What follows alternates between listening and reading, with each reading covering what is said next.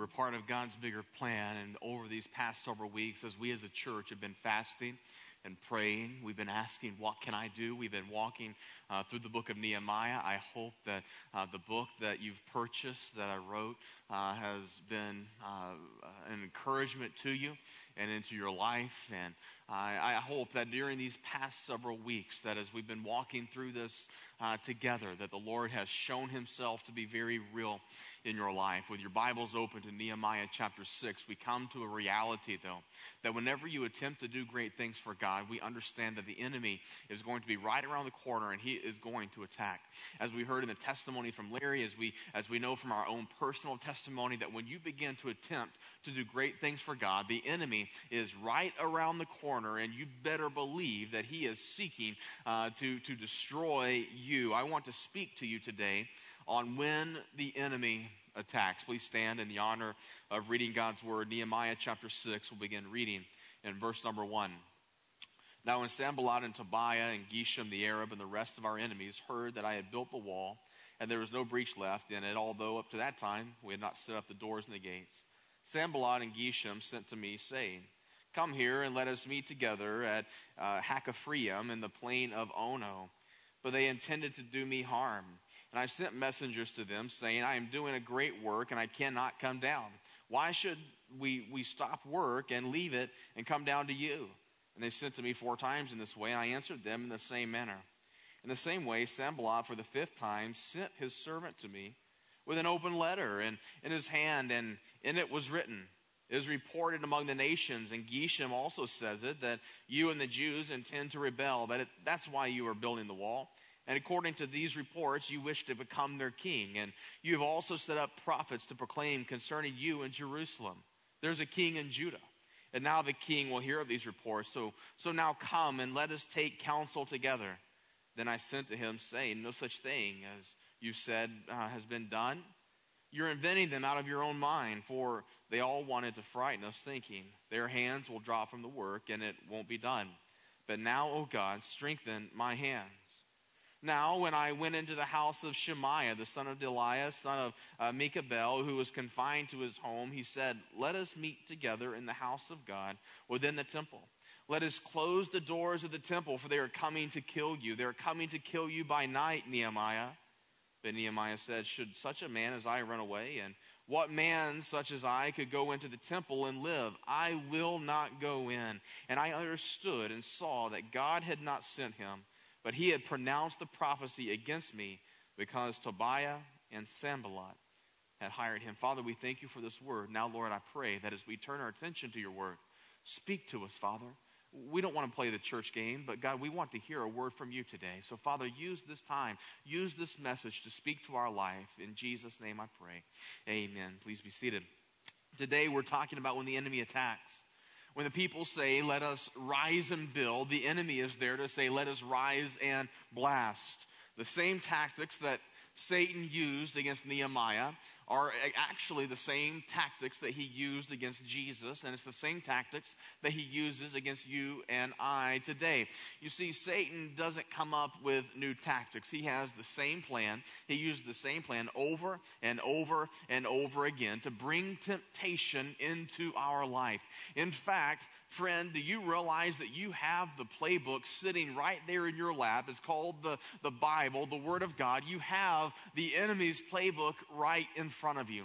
In 1 John, we see that in 1 John chapter 2, verse 16, we have this verse on the screen. I, I want you to see this because this is the enemy's playbook. This is how Satan attacked Nehemiah. This is how Satan attacked Jesus. This is how Satan is attacking you.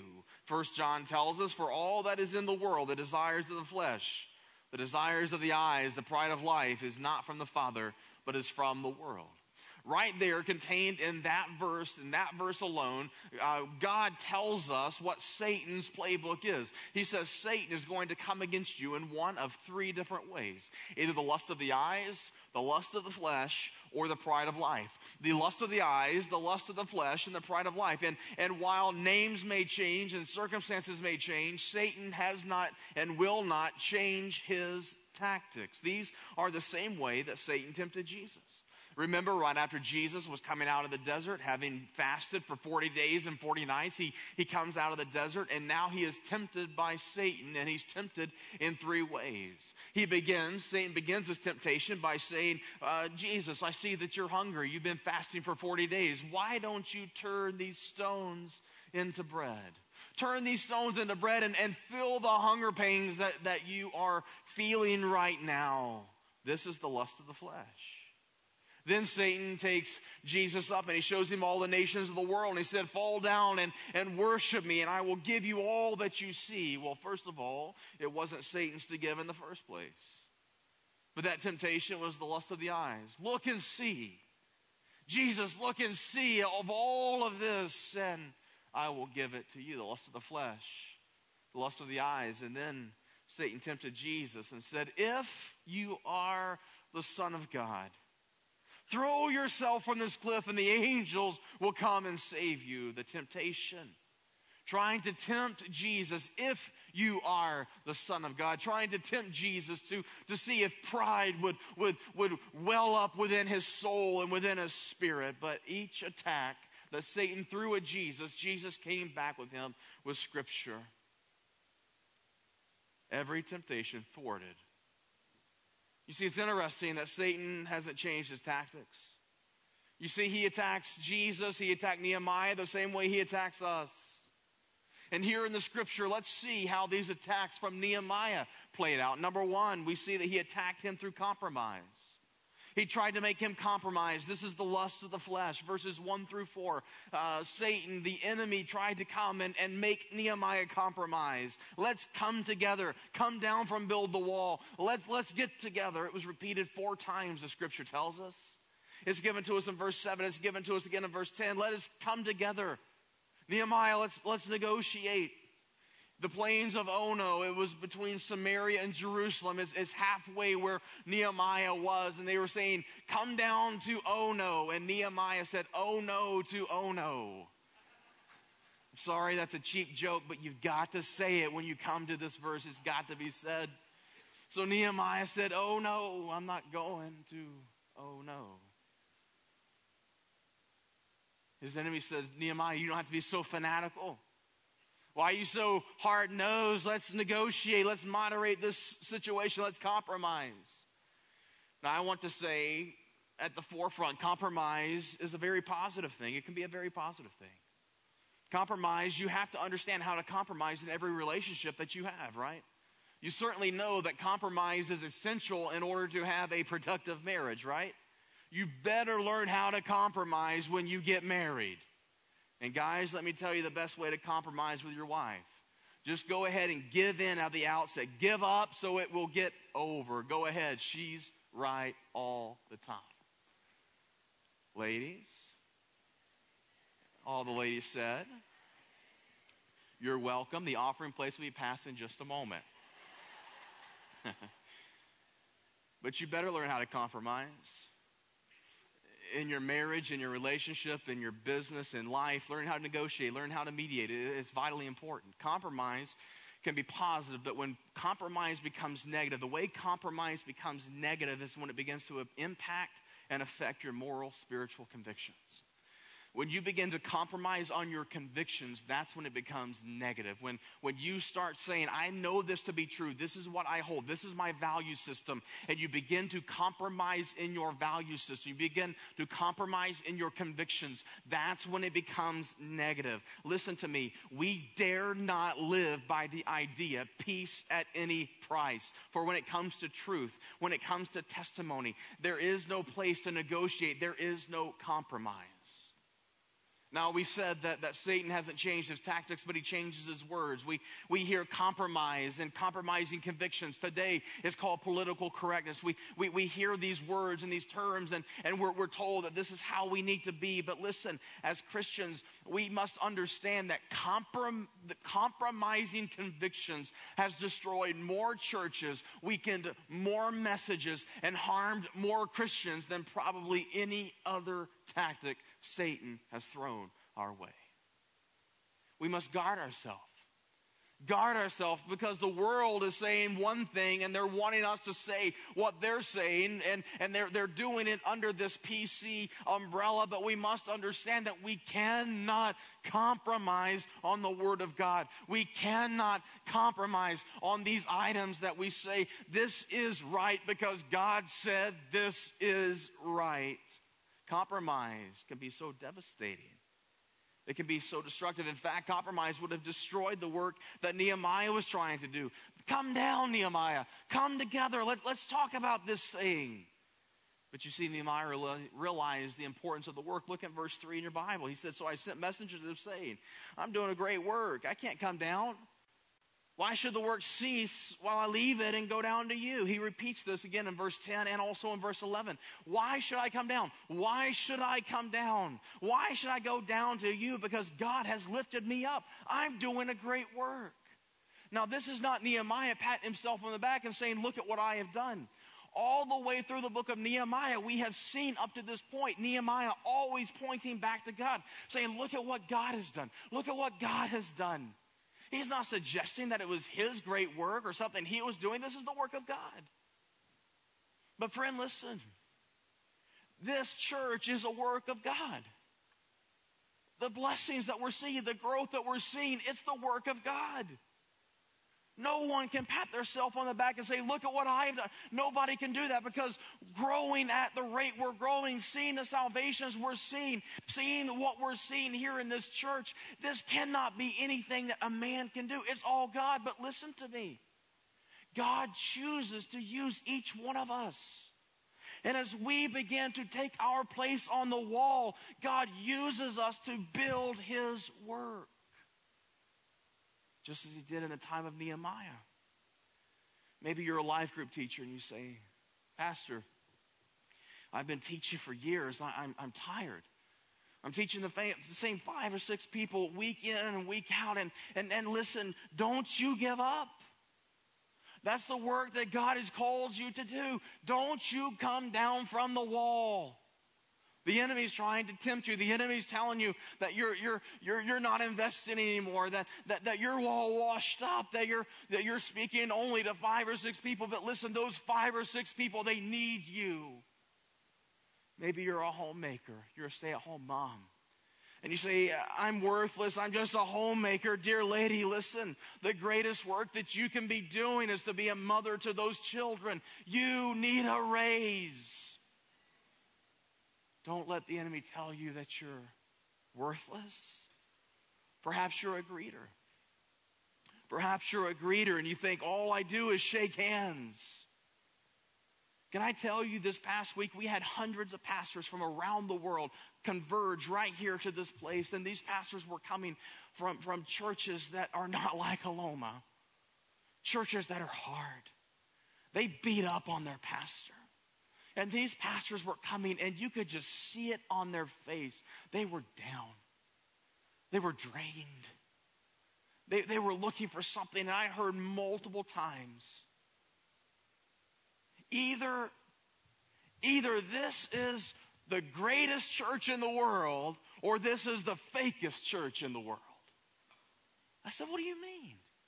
They said, Every time I walk onto your campus, it doesn't matter if it's 7:30 in the morning or if it's 5 o'clock in the afternoon when I'm leaving. I see people at these doors and they're smiling, they're shaking my hand, they're asking me, "How can I pray for you?" And listen, listen, Wes. They said, "Listen, Wes, this this is an anomaly."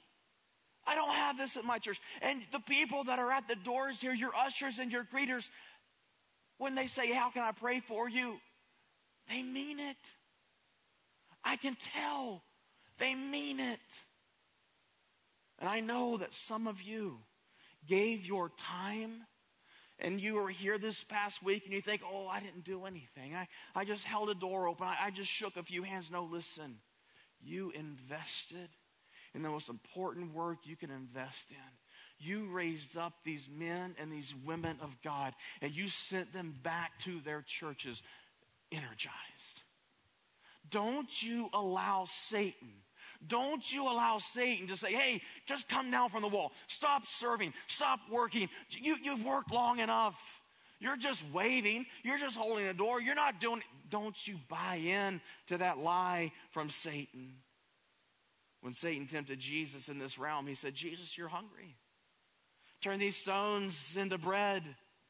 You're, you're, you're in hunger pains.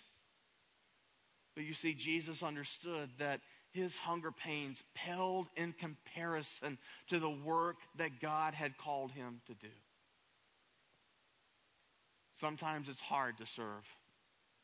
Sometimes it's hard People turn your back on. People will turn their back on you. I, I, get it. Sometimes it's hard to do the things that God has called you to do. And whenever you take up the mantle and you say, "This is what God's called me to do," and I'm going to, I'm going in at lock, stock, and barrel. I, am jumping in all hog. I, I'm in. And when you do that, Satan brings enemy and attack after enemy and attack, and you look around and you say, "I'm tired."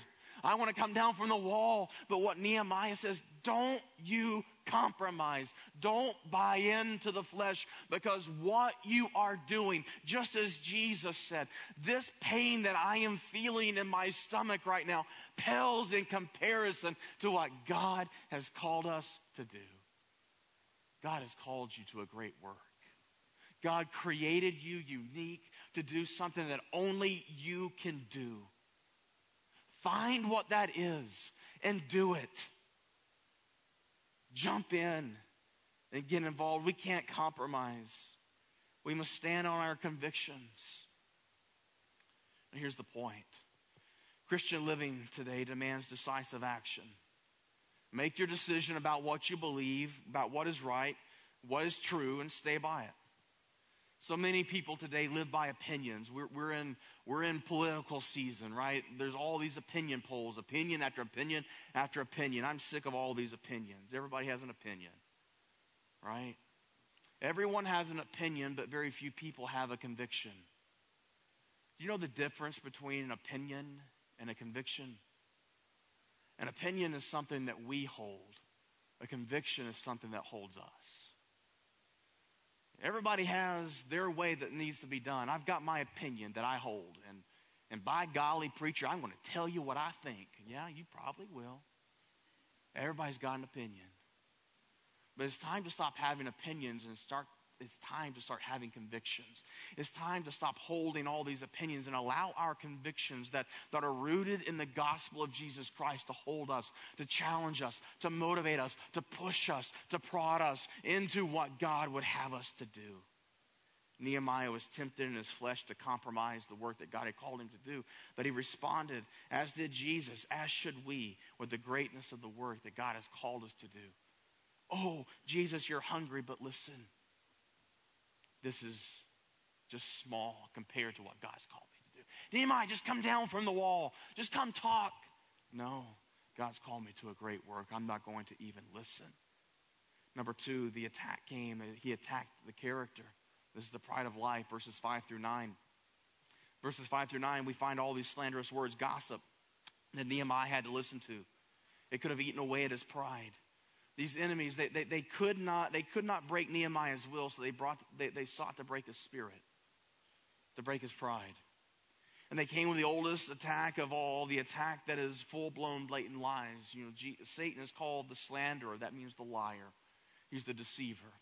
And Satan lies and lies and lies. You see, the rumor mill was, was being pushed and, and it was churning with Nehemiah. And there's this open letter that came that we just read, and, and it said, Nehemiah, everyone knows why you're building this wall. All you want to do is be king. The only reason why you're doing this is because you're an egomaniac and, and, and you just want to be king. You're in this for yourself, Nehemiah. And oh, by the way, I'm going to go over to Persia and tell the king on you. Now, as a matter of fact, the opposite was true. As we saw last week, Nehemiah would have 150 guests and different guests each night in his home for years and years and years. And he brought them in at his own expense and he served them this grand dinner night after night after night, 150 people strong every single night. Didn't charge a dime for it. He refused to collect taxes and, and to, to hurt the poor. But you see, when anyone attempts to do great things for God, when a person steps out of the crowd and is willing to rise to the challenge, he's often accused, and personal attacks and motives, therefore, slandered and attack comes. slander, gossip, rumoring, backbiting. You know, I found a good way to, to stop rumors. You know, we as Christians, that, that's one of our pet sins, isn't it? Oh, you know, sister so and so. I'm not supposed to tell you this, but I'm telling you this so you can pray for her, okay? That's gossip, slander. Do you know how to put an end to gossip? I figured this out. When someone says to you, you know, I'm not supposed to tell you, but stop them right there and say, now, can I, can I put your name down for this? Can I write your name? Because if you're not willing to put your name beside your statement, there's a problem.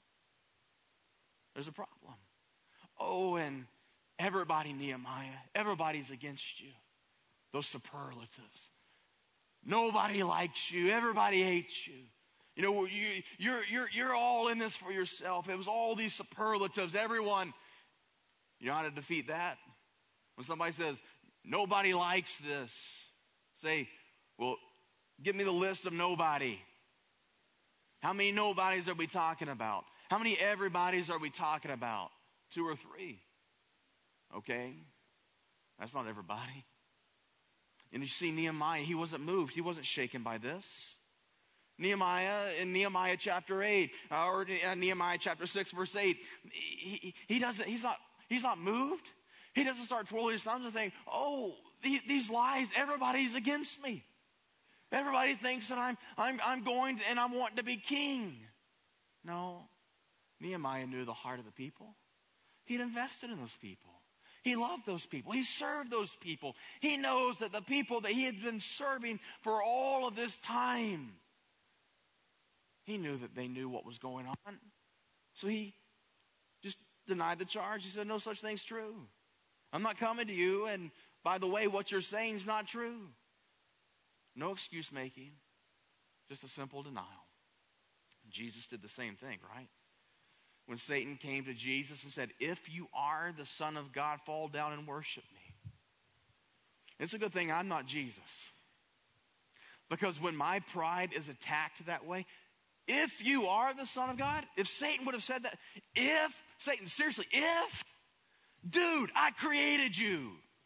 You moron, I'm not going to worship you if I am. That's what I would have done. By your laugh, you're admitting you'd have done that too. Pride begins to well up. And we began to give a foothold to the enemy, but Jesus, he, he didn't get caught up in that. He just said, Satan, I'm not going to worship you. The Bible says that I am to worship God and Him alone. Not making excuses, not, not dwelling on this. See, Nehemiah was transparent. His life was an open book. He knew the devil desired to weaken him. And if we're not careful, unfair, untrue criticism can sap us of spiritual energy. Have you ever heard the old childhood statement, sticks and stones can break my bones, but what? Words can never hurt me. That's the dumbest thing I've ever heard, isn't it? Whoever came up with that statement must have lived in a bubble. Because, yes, sticks and stones can hurt, but you know what can hurt worse than sticks and stones? Yeah. You know why? Because sticks and stones hurt the outside, the outside can heal but certain words said by the certain person at a certain time can, can go into the heart and they hurt and you can't heal from it. I don't love you anymore. I want a divorce. I hate you those words said at the right time can infiltrate the heart. And if we allow if we allow those words to infiltrate the heart and we don't remember who we are in jesus christ we can give a foothold and we can allow pride to well up uh, well up inside of us.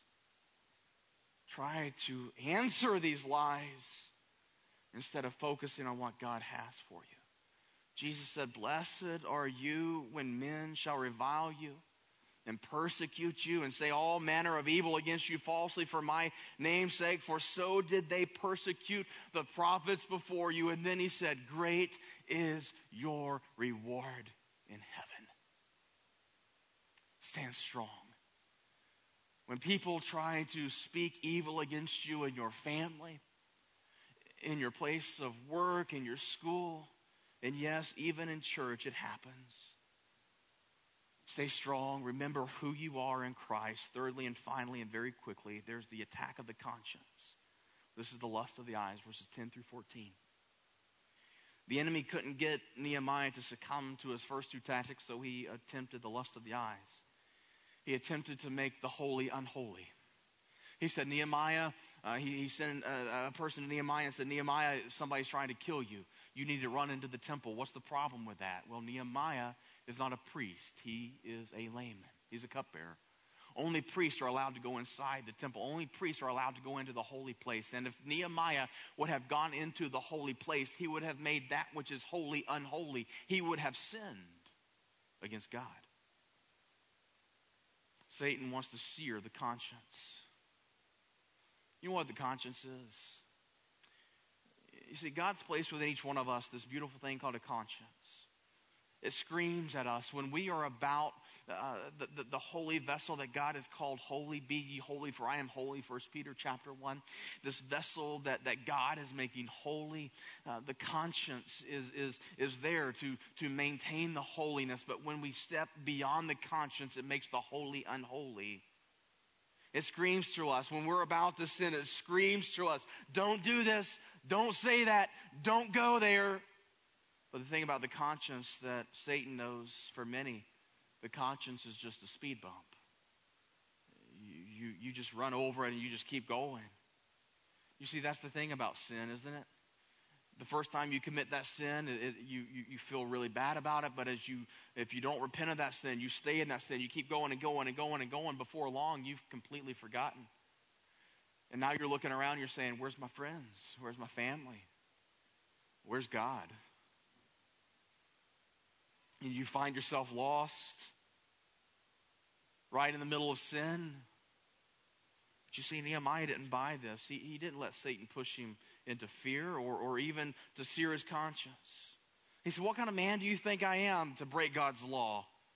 Verse 12, verse 12 is the key to this. He said, Then I perceived that, that, that God had not sent him at all. Nehemiah perceived, he was a discerning man. He, he, realized that this message didn't come from God. You know how Nehemiah knew this message wasn't from God? Because this was a message of fear.